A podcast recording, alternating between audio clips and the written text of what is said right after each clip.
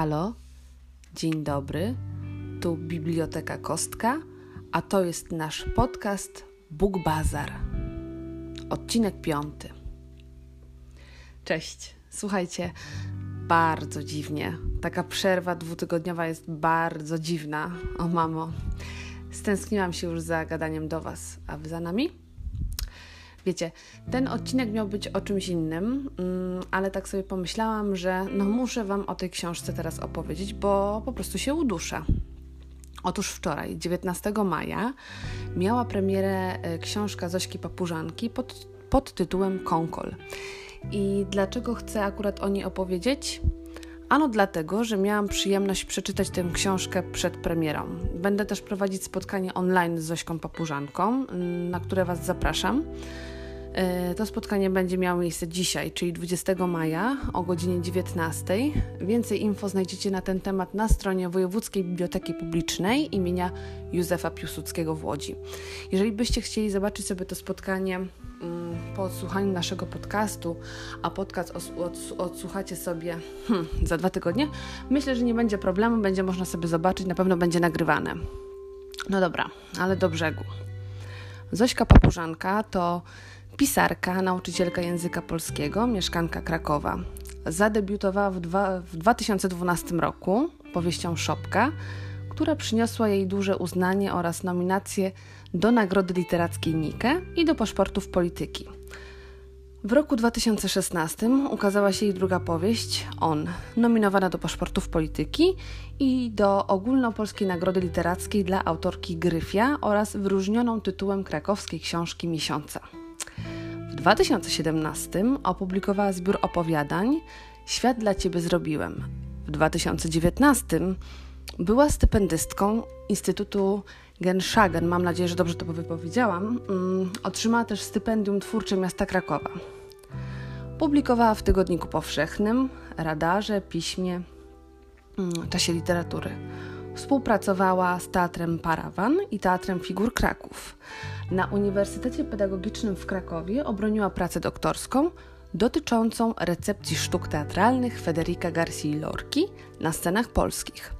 I w 2019 roku um, ukazała się jej powieść Przez. Rok po ukazaniu się Przez otrzymujemy kolejną.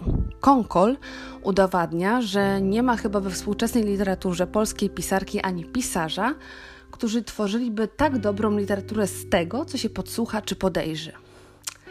Papużanka jest przede wszystkim hmm, baczną obserwatorką życia, która każdy moment, nawet ten najmniej znaczący i każde powiedzenie, takie nawet to padające bez kontekstu i przypadkiem, ukoronuje w swojej prozie i pokaże, że mają ono znaczenie.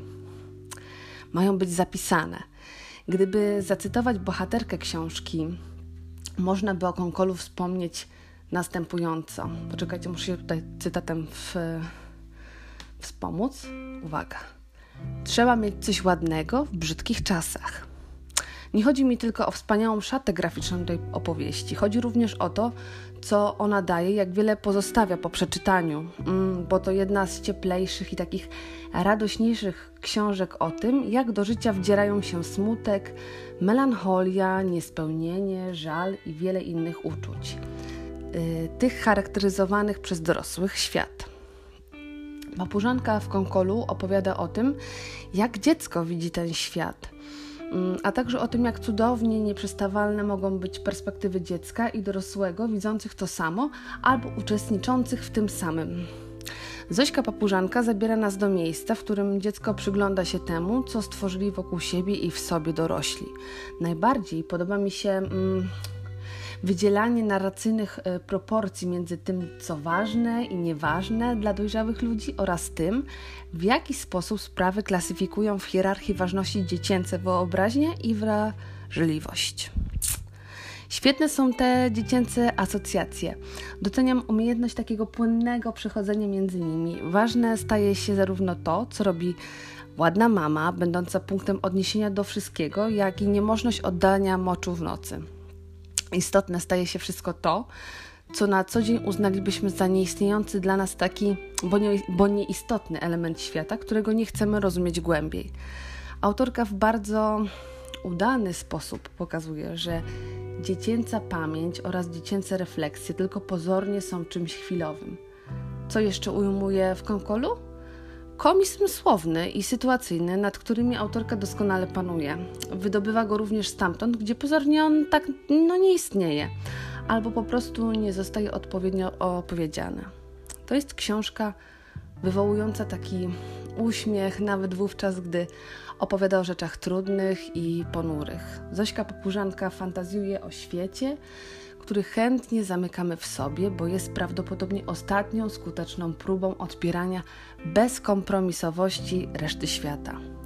Dodatkowo y, jest to powieść soczysta językowo, bardzo dynamiczna. Czytać się będzie na pewno z zachwytem. Mm, takie przedstawianie tego zwyczajnego, a przecież niezwykłego świata w najdrobniejszych detalach. No jest to po prostu piękna książka, którą warto przeczytać. Bardzo Wam ją polecam. Konkol już niebawem będzie dostępny w naszej bibliotece, także wypatrujcie tej pięknej powieści w naszych nowościach. Powiem Wam szczerze, że trochę mnie zjadł dzisiaj stres, nagrywając ten odcinek, bo po prostu już dawno do Was nie mówiłam. My słyszymy się za dwa tygodnie w czwartek. Będę mieć dla Was niespodziankę gościa.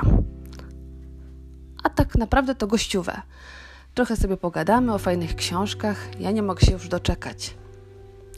Ja nazywam się Martyna Urbaniak, a to był nasz podcast Book Bazar. Do usłyszenia. Żegnajcie. Pa.